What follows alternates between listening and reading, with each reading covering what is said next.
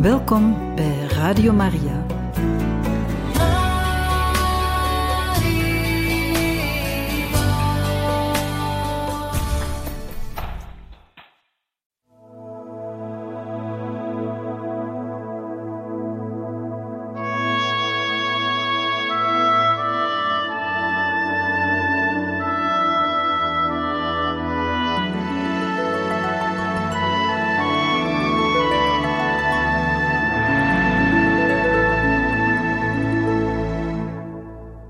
Beste luisteraars van Radio Maria, hartelijk welkom in dit programma Heilige Getuigen, waar wij verder gaan met de lezing uit het boek Montse Grases, Tot alles bereid, geschreven door Edith Zeldner en uitgegeven bij De Boog. We waren gekomen bij hoofdstuk 4, Zekerheid, en gaan verder met dit onderwerp. We wensen u een deugddoende lezing toe. Op 10 juli werd Montse 17. In Liar werd deze verjaardag op een bijzondere manier gevierd.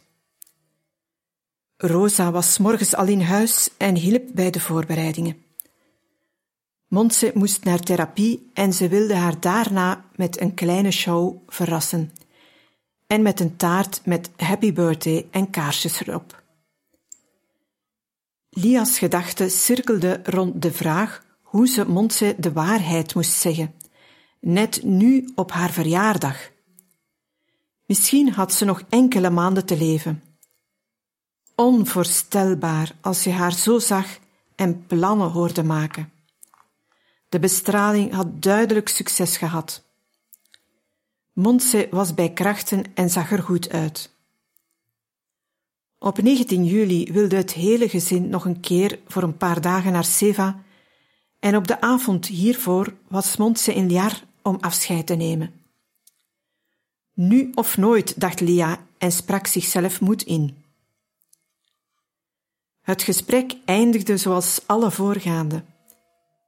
Lia deed voorzichtige pogingen en maakte toespelingen. Montse kwam steeds handig met tegenargumenten. Geen kans. Ze omarmden elkaar en Montse was weg. In werkelijkheid spraken ze langs elkaar heen. Maar dat was de manier waarop Montse stap voor stap tastend verder ging, tot het moment van acceptatie. In Seva nam ze al snel na de aankomst het initiatief en wilde van haar ouders de waarheid over haar knie horen. Ze boden beide weerstand. Er waren te veel mensen, familie en buren. Ze moesten op de kleintjes letten. Er was absoluut te weinig rust voor een gesprek met hun drieën. Als we thuis zijn, Montse, beloofde Manolita, geniet nu eerst van je vakantie. Deze thuiskomst heeft Manolita tot op de dag van vandaag niet vergeten. De terugreis was erg vermoeiend geweest. De auto die ze van een vriend wilde lenen, hadden ze toch niet kunnen krijgen. Montse moest dus met haar ouders met de overvolle trein, die ook nog uren vertraging had. Toen ze eindelijk thuis kwamen, was het 1:30 in de nacht. Midden onder het uitpakken, tanden poetsen en bedden opmaken, hinkte Montse naar haar moeder en zei: "Mam, je hebt me wat beloofd." Ze zei dit zo beslist dat haar ouders geen keus meer hadden. De vermoeidheid was weg. Buiten was het de nacht, warm en stil. Manuel pakte Montse bij haar schouders en trok haar liefdevol op de bank in de woonkamer. Manolita ging erbij zitten. Haar hart klopte in haar keel, maar tegelijkertijd voelde ze zich opgelucht. Godzijdank is Manuel er, dacht ze erbij, terwijl hij sprak. Manuel vertelde Montse alles wat hij wist zonder iets mooier voor te stellen dan het was. Montse was een ogenblik sprakeloos. Ze leek intensief na te denken. Toen kwam heel rustig de vraag: en als mijn been nu geamputeerd zou worden? Dat gaat niet, legt Manuel uit. Dat zou geen zin hebben, want er zijn al overal uitzaaiingen geconstateerd. Montse's reactie op de hele waarheid was alleen een gebaar.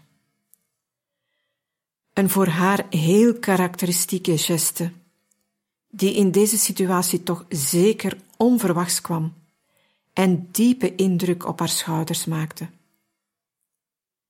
Ze trok alleen haar mondhoeken even op, schudde ongeduldig met haar rechterhand naar beneden en zuchtte alsof ze wilde zeggen: belachelijk. Dat was alles. Toen Montse de volgende dag naar Jar ging, vertelde ze Lia hoe het gesprek met haar ouders was verlopen. Mijn moeder had, geloof ik, verwacht dat ik iets zou zeggen. Maar mij viel op dat moment gewoon niets in. Ik heb alleen gedacht: o jee, nu begint het. Nu moet ik sterk zijn. Lia kon haar tranen nauwelijks inhouden. Wat doen we nu, Montse? Ik weet het niet. Niets bijzonders. Weet je wat mijn nieuwe schietgebedje is? Ik heb het net bedacht. Wat mij betreft, ik ben bereid. Ze vertelde dat ze die dag was gaan biechten en dat de priester tegen haar had gezegd: Montse, jij hebt het grote geluk snel in de hemel te zijn. Zo'n kans krijgt niet iedereen. Zo had ik het nog niet bekeken, maar het idee beviel me wel. Eigenlijk ben ik helemaal niet nerveus of zo. En na een korte pauze: Lia, ik heb nagedacht over dat. Uw wil geschieden. Die ene zin uit het Onze Vader. Ik zie dit nu veel persoonlijker. Uw wil geschieden. Weet je, met Kerstmis toen ik besloten had numerair te worden, dat was toch mijn overgave aan Gods wil, nietwaar?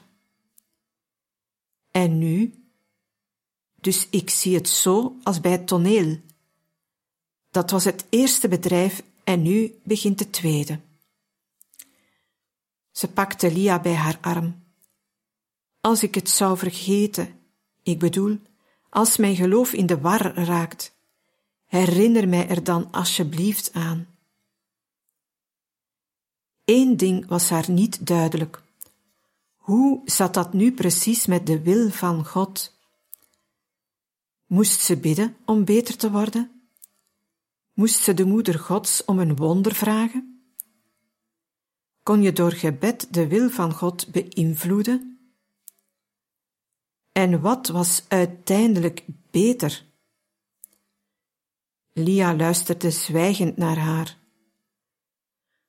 Montse, die op dit moment nauwelijks pijn voelde, vond het moeilijk zich de dood voor te stellen.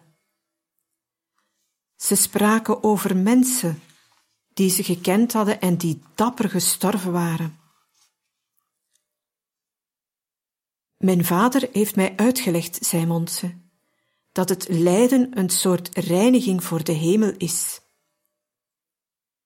In de hemel ben je zo dicht bij God, dat daar geen zonde en niets afslachtigs kan zijn. Op de een of andere manier moet alles vooraf gereinigd worden. En als je dat tijdens het leven voor elkaar krijgt, bespaar je het een en ander voor later. Hoe het vagevuur zal zijn, kan ik mij niet voorstellen. Maar wat het ook zijn mag, ik wil het beslist vermijden.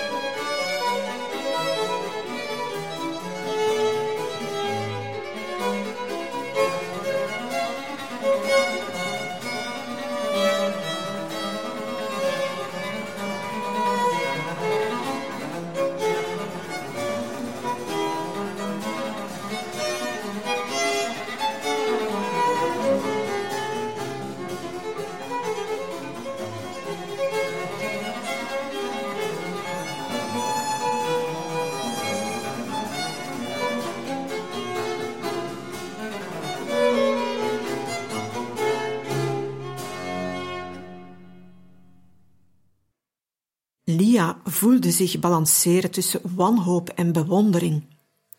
Ze werd er bijna duizelig van als ze zich de pijn voorstelde die Montse zou moeten doormaken.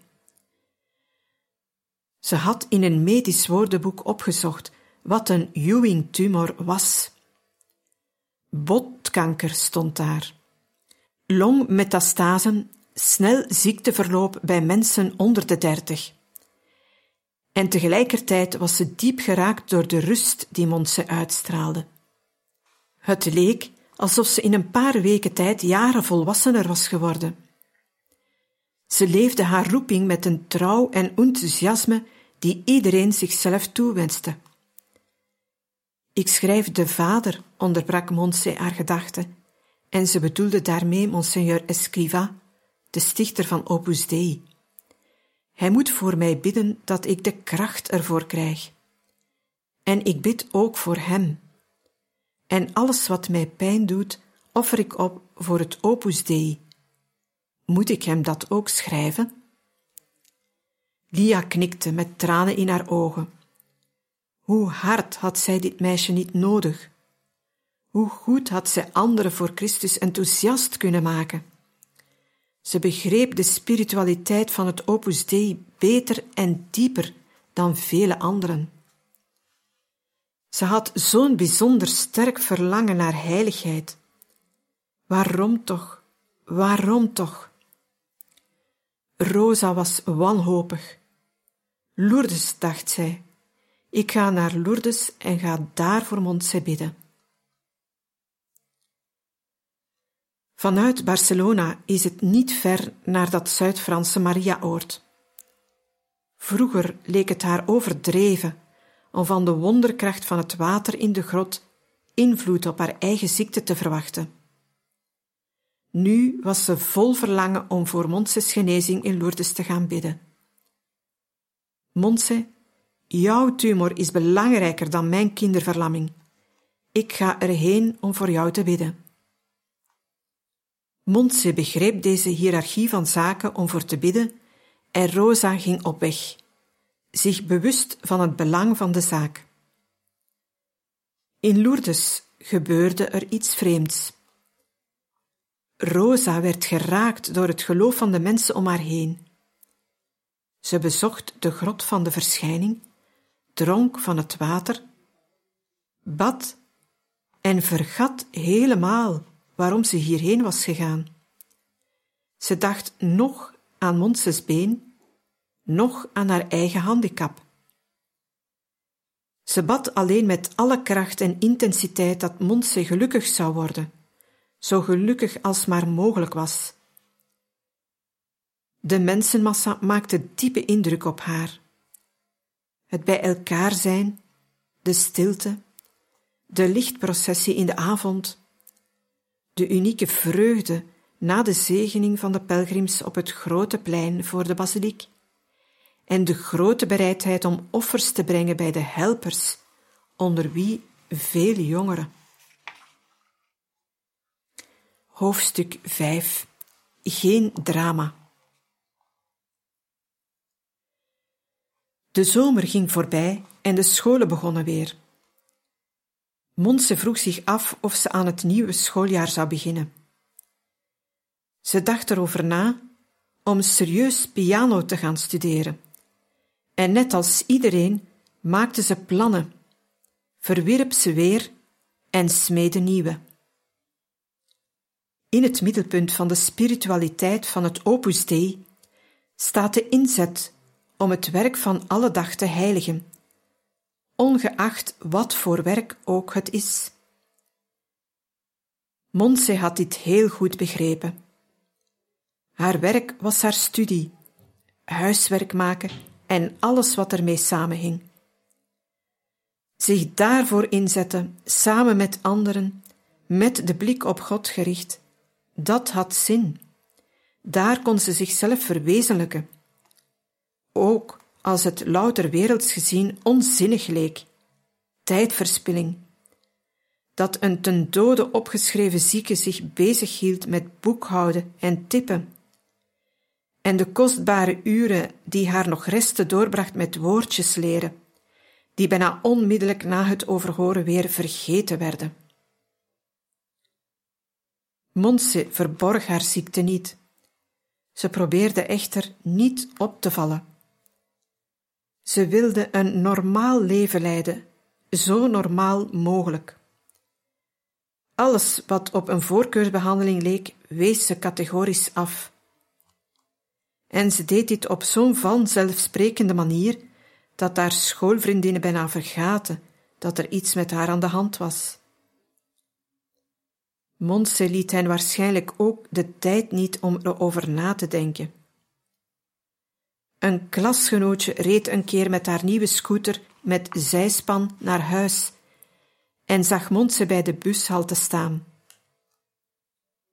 Montse, riep ze, wil je meerijden? Ik wel, hoor, zei Montse lachend, maar of mijn been wil, is een andere vraag. Tot verbazing van de omstanders hief ze haar duidelijk gezwollen been in het zijspan, wurmde zich erin en wist zelfs te gaan zitten. Ze riep luidkeels, het gaat, en zwaaide vrolijk. De jonge vrouw op de scooter lachte. Aan het thema tumor zal ze op dat moment nauwelijks hebben gedacht.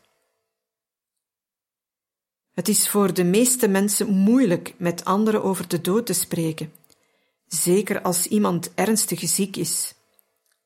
Het thema wordt vermeden om de arme zieke niet te choqueren, te belasten, bedroefd te maken.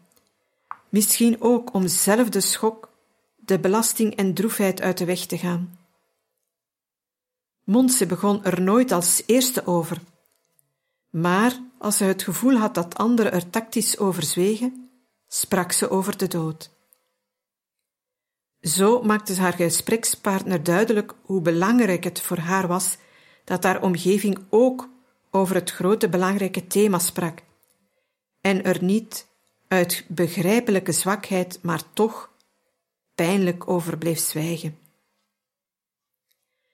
De bestraling had de groei van de tumor voor enige tijd tot staan gebracht, maar begin oktober liet deze zich opnieuw en krachtiger voelen. Van medicijnen was niet veel meer te verwachten. Wat kon men verder nog doen om Montse af te leiden en haar een plezier te doen? In een gesprek van haar ouders met Lia ontstond het idee een reis naar Rome te maken. Het plan werd aan Montse voorgelegd, die enthousiast reageerde. Ze zou de paus kunnen zien, Johannes 23, die sinds kort aan het hoofd van de kerk stond. En bovendien woonde ook de stichter van het Opus Dei in Rome. En nog iets adembenemends, ze zou met het vliegtuig gaan. Dat Manolita vooral om financiële redenen niet mee kon, leek even een probleem. Maar Montse kon in Rome in een centrum van het werk logeren, Villa delle Palme, een studentenhuis niet ver van het centrum van Rome, vlakbij de Tiber. Daar zou ze de hele dag verzorging hebben. Het was dus verantwoord haar alleen te laten gaan. De vliegreis zelf was niet erg geslaagd. Het vliegtuig kwam in noodweer terecht. Een Italiaanse passagier werd hysterisch en de stewardessen trokken zich in hun cabines terug. Natuurlijk werd ze afgehaald van het vliegveld. In het studentenhuis kreeg ze een kamer op de begane grond, zodat ze geen trappen hoefde te lopen en er was zelfs een bad. De volgende dag ontmoette ze Monseigneur Escrivá. Monseigneur Escrivá was toen 56 jaar oud. Na de verhuizing van Madrid naar Rome leidde hij vanuit deze stad het werk dat zich langzaam vanuit Italië naar andere landen begon te verspreiden. Hij bekommerde zich persoonlijk om Montse en vond ondanks zijn drukke bezigheden enkele malen de tijd om met haar te spreken. Hij belde herhaaldelijk op om te vragen hoe het met haar ging, of om haar iets te zeggen wat hem was ingevallen, om Montse een plezier te doen of wat afleiding te bezorgen. Hij is ontzettend aardig, vertelde Montse later aan haar moeder. Het ging er allemaal zo gewoon en hartelijk aan toe, zonder formaliteiten en niet stijf. Hij is echt een vader. Hij heeft gezegd dat hij van harte hoopt dat ik gezond word en hij bidt ervoor. Hij was er zo van overtuigd en straalde zo'n groot godsvertrouwen uit dat ik het bijna zelf had geloofd. En toen is er een foto gemaakt en heeft hij naar jullie allemaal gevraagd, naar Enrique en alle broers en zussen, en hij heeft mij een rozenkrans gegeven en een medaille. De stichter van het Opus Dei had al meer dan eens meegemaakt dat een van zijn geestelijke kinderen stierf, en elke keer raakte hem dat diep.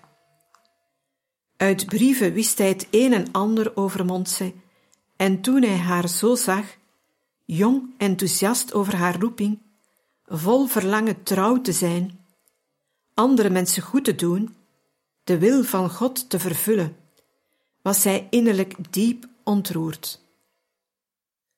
Toen ze afscheid nam, wilde hij haar de zegen geven en Montse maakte aanstalten om te knielen. Hij hield haar meteen tegen, legde beide handen op haar hoofd en maakte een kruisteken op haar voorhoofd. Montse, zei hij stil, als je pijn hebt, vergeet niet die pijn op te offeren voor de kerk, je ouders, je broers en zussen en voor het Opus Dei. En bid ook voor mij. Montse leerde in deze dagen veel leden van het Opus Dei kennen, die, nadat ze klaar waren met hun studie, een tijdje in Rome woonden om daar een intensieve geloofsverdieping te krijgen, in de geest van het werk, en dan weer naar hun land terug te gaan. Ze werd in verschillende centra uitgenodigd om te komen eten, waarna men in de huiskamer of in de tuin ging zitten en met elkaar praatte, zong of muziek maakte. In feite was het net zoals in Liar, alleen groter en kleurrijker. Een mengelmoes van verschillende huidskleuren, temperamenten en mentaliteiten. Tijdens het zingen werden er steeds weer verstolen blikken op Montse geworpen, die zich zichtbaar thuis voelde in dit gezelschap. Ze had het nooit over haar ziekte en niemand had de indruk dat ze pijn had. Wel was aan haar te zien hoe ze genoot van het samen zijn met anderen. Rosa had eens gezegd, Montse heeft het talent. Of beter, ze heeft de vaardigheid ontwikkeld, de pijn met een laagje vreugde te omhullen. De dagen in Rome bewezen hoe juist deze constatering geweest was. Montse beleefde echt een gelukkige tijd, maar haar toestand verslechterde met het uur. Gaan zitten, maar vooral trappen lopen werd steeds moeilijker. Wie naast haar liep en haar ondersteunde, merkte hoe zwaar haar been was.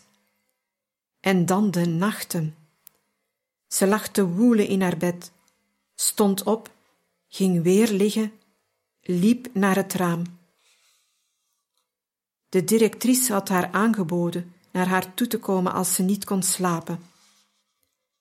Maar Montse bedacht dat de ander een normale werkdag voor zich had en maakte geen gebruik van dit aanbod. En de dag daarna, bij het wandelen langs de beroemde plaatsen en pleinen van de stad, Trastevere, Piazza Navona, Trevifontein, Piazza di Spagna, leek ze weer helemaal de oude. Ze wilde alles weten en was vol bewondering. Al lopend bukte ze zich telkens om wat van de grond op te rapen. dopjes van flessen voor Nacho. Haar broer Ignacio spaarde flessendoppen en had haar op het hart gedrukt er uit Italië een paar mee te brengen, als je je niet hoeft te bukken. Montse bukte zich niet één keer, maar telkens opnieuw. En al was het moeilijk en pijnlijk, ze voelde zich al rijkelijk beloond bij de gedachte aan het blije gezicht van Nacho, bij het zien van deze schat. Van haar laatste lires kocht ze voor haar broers en zussen snoep, kauwgom en pausfoto's. Het tijdstip van de terugreis naderde. Montse was uitgeput, maar blij met de mooie herinneringen die ze mee naar huis kon nemen. In het vliegtuig schreef ze op een aanzichtkaart een paar regels aan Encarnita Ortega, die destijds de leiding over de damesafdeling in Rome had. Lieve Encarnita, de vlucht is prachtig. Alles gaat zonder problemen. Alles is in orde. Nogmaals bedankt voor alles. We landen dadelijk en ik ben bereid tot alles. Ik weet dat het waard is. Hartelijke groeten, Montse. De dagen in Rome waren uiterst belangrijk voor Montse en behoorden tot de mooiste in haar leven, ondanks de hevige pijn en een zekere droefheid. Juist nu alles voor mij begint, houd het al op. Hoofdstuk 6, de hemel. Na haar terugkeer uit Rome ging Montse snel achteruit. Ze was erg verzwakt en kon nauwelijks nog lopen. Ze bleek echter over een verbazingwekkende energie en volharding te beschikken, als het erom ging haar verlangens in daden om te zetten. Begin december, de dagen voor het feest van de onbevlekte ontvangenis van Maria op 8 december, werd er in Liar een cyclus gegeven met meditaties, gevolgd door een heilige mis. Er kwamen veel scholieren en studenten, ook veel vriendinnen van Montse. In de laatste maanden voor haar dood was haar ijver om anderen tot Christus te brengen bijna spectaculair te noemen. Ze stond op het punt zelf te ervaren dat aan al het grote en mooie en aan alles wat voldoening geeft in het leven, een einde komt. Ooit komt er een definitief, het is voorbij. Hoe zou het leven na de dood zijn? Vanuit haar geloof wist ze met zekerheid dat de liefde tot God het enige blijvende is. En ze wilde dat alle mensen die ze kende dit geloof met haar deelden. Omdat ze nog maar zo weinig tijd had, deed ze wat ze kon om haar vriendinnen dichter bij God te brengen. Het leek weinig indruk op haar te maken dat ze thuis in bed veel minder pijn had, dat ze daar niet zo uitgeput zou raken. Ze kleedde zich aan, liet zich met een taxi naar Liar brengen en daar de trap opdragen om onmiddellijk in de huiskamer op de eerste, de beste stoel neer te ploffen, omdat ze niet meer kon. En daar zat ze dan met om haar heen vriendinnen en bekenden, ook nieuwe gezichten. Er werden liedjes gezongen, nieuwtjes verteld en er werd gelachen en Montse deed met alles mee en was na een korte rustpauze weer vol energie. Kort voor de meditatie begon, ging iedereen naar de kapel, die in deze dagen tot de nok toe vol was. Er kwamen soms wel 80 meisjes. Montse werd naar binnen gedragen, ging op een stoel zitten en legde haar gezwollen been, dat ze al niet meer kon buigen, op een andere stoel. Eens zag Rosa hoe kort na het begin van de meditatie de deur nog eens een keer openging. Een studente kwam binnen, zag hoe vol het was en toen Montses been op de stoel. Ze kende Montse niet en fluisterde, is die stoel vrij? En Montse lachend, natuurlijk, en tilde haar been met beide handen op de grond. Het waren haar laatste bezoeken aan Liar. Na 8 december moest ze steeds langer in bed blijven. Maar dat stond haar apostolaat niet in de weg. Ze nodigde haar vriendinnen bij zich thuis uit. Ze sprak met hen, las enkele passages uit een boek, bad met hen de rozenkrans en speelde tussendoor gitaar en Mens erger je niet of Monopoly. Montse speelde zoals ze geleefd had, met 100% inzet. Bij deze spelletjes bleek hoe jong ze nog was. Ze had geweldig veel plezier als ze won en haar medespeelsters te slim af was.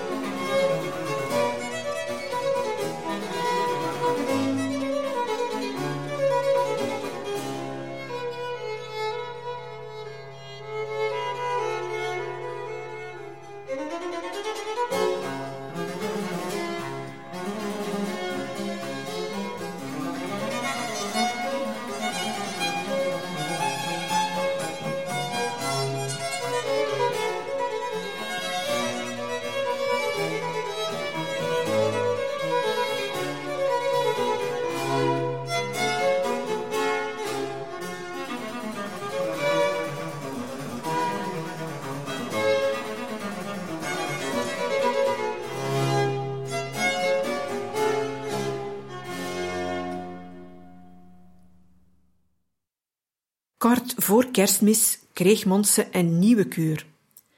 Manuel had in de herfst in een medisch tijdschrift iets over een Russisch onderzoeksteam gelezen, dat blijkbaar een effectief geneesmiddel tegen botkanker had ontwikkeld. Manuel ging opgewonden naar de behandelende arts en zocht naar wegen om aan het middel te kunnen komen. De arts verwachtte niet veel van het experiment, maar begreep dat de ouders van Montse geen kans onbenut wilden laten. 'S Morgens, op 24 december, arriveerde het medicijn. Montse had gehoopt tenminste de nachtmis met Kerstmis in Liar te kunnen meemaken en daarna een beetje mee feest te vieren, al was het dan ook liggend op de bank. Nu moest er beslist worden of er onmiddellijk met de therapie zou worden begonnen of nog te wachten. Want waarschijnlijk zou het lichaam van Montse heftig reageren op het medicijn. Wat vind je, Montse? Vroeg Manolita. Zullen we nog maar even wachten?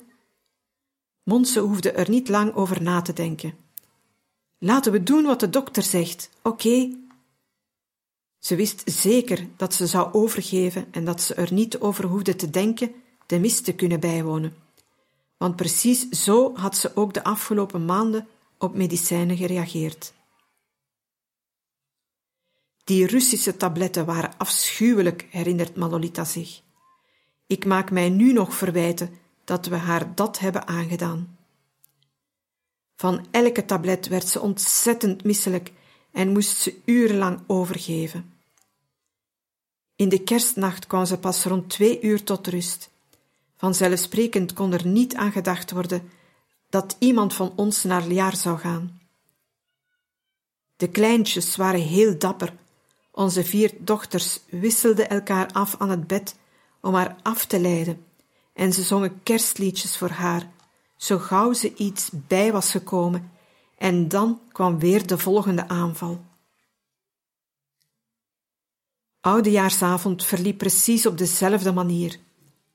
Tegen nieuwjaar kon de arts het niet meer aanzien. Hou er maar mee op, Montse. Ik geloof niet dat dit paardenmiddel ook maar iets helpt.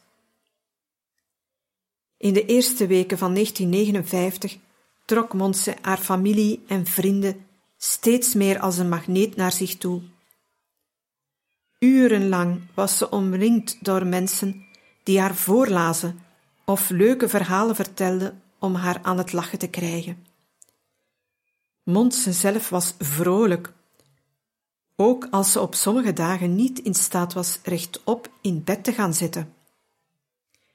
Ze vertelde over vroeger, over de zomers in Seva, over gemeenschappelijke bekenden, over uitstapjes. En zo gauw de laatste bezoeker vertrokken was en alleen Lia en haar moeder haar nog konden horen, begon ze te huilen van pijn en rukte de dekens van zich af, omdat ze het gewicht ervan niet meer kon verdragen. Je had wat eerder iets moeten zeggen, verweet Lia haar soms, dan hadden we iedereen weggestuurd. Maar ze zijn toch graag hier, antwoordde Montse dan. Voor mij is het fijn als ze zich gelukkig voelen en lachen. Rosa bracht bijna al haar vrije tijd bij de Grases door, maakte haar huiswerk naast Montses bed, las haar voor en het lukte haar zelfs Montse te leren gitaar spelen.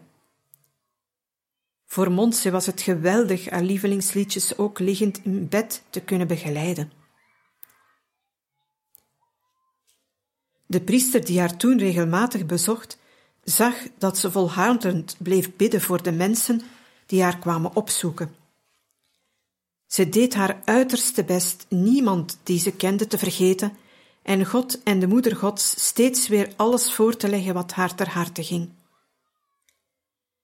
In haar verlangen er helemaal voor haar medemensen te zijn, hen te laten delen in de vreugde die ze zelf ervoer als ze eraan dacht een kind van God te zijn, ging Montse zo ver dat ze geen pijnstillers wilde hebben, omdat ze bang was versuft te raken, niet meer te kunnen bidden en er niet meer voor anderen te kunnen zijn.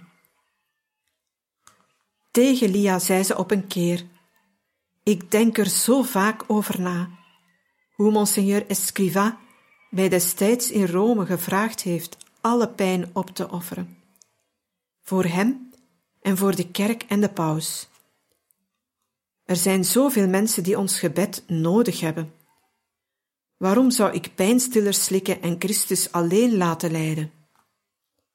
Bovendien kost het spul veel geld en mijn ouders geven al genoeg voor mij uit. Het zou natuurlijk fascinerend zijn als we meer wisten over het geestelijk leven van Montse in die laatste maanden. Ze had een kleine zakagenda, waarin ze elke avond een paar dingen opschreef, het resultaat van een gewetensonderzoek. bij het gebed 's middags bijna in slaap gevallen, staat er te lezen. Of, mij ingespannen bij het bidden van de rozenkrans, zeer ongeduldig met mijzelf, niet gestreden, 's avonds moedeloos geworden. Of, kleinzerig, bij de communie heel goed mijn best gedaan, in het gebed mijzelf gezocht, ik bid alleen maar als ik er zin in heb. En haar laatste notitie van 15 maart 1959, nauwelijks 2 weken voor haar dood, toen ze haar pen nog nauwelijks kon vasthouden, onrustig, bezorgd, ik voel mij alleen. Rosa vroeg haar eens naar haar gebedsleven. Montse, een domme vraag natuurlijk, maar je lijkt nog steeds dezelfde te zijn van altijd. Je bent dus niet veranderd, nietwaar? Natuurlijk niet, zei Montse, op de gebruikelijke nuchtere manier. Maar de hemel komt wel steeds dichterbij en daar moet ik me juist voor inzetten.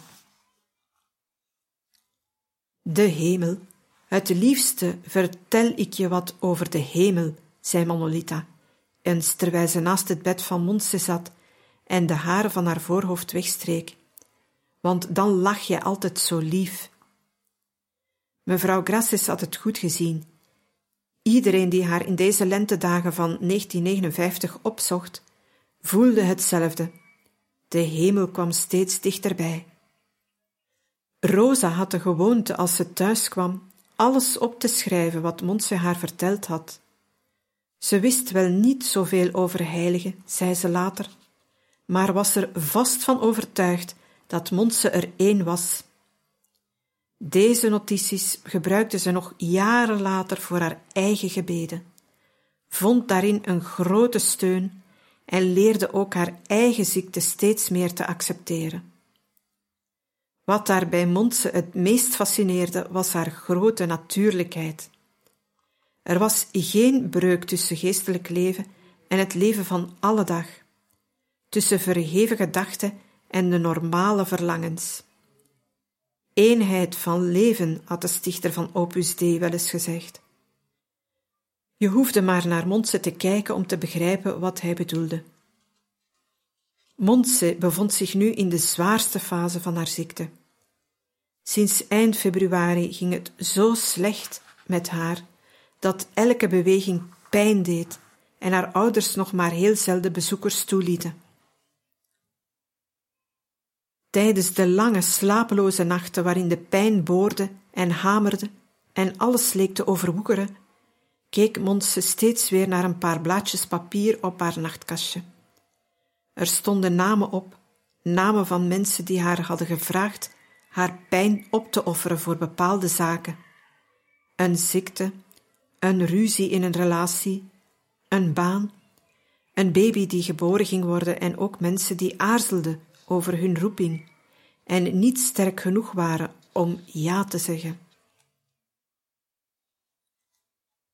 Verder ging haar grootste belangstelling uit naar Liar, naar iedereen die daar woonde en naar de meisjes die naar de meditaties en lezingen kwamen. Ze was van alles goed op de hoogte en leefde mee vanuit haar bed.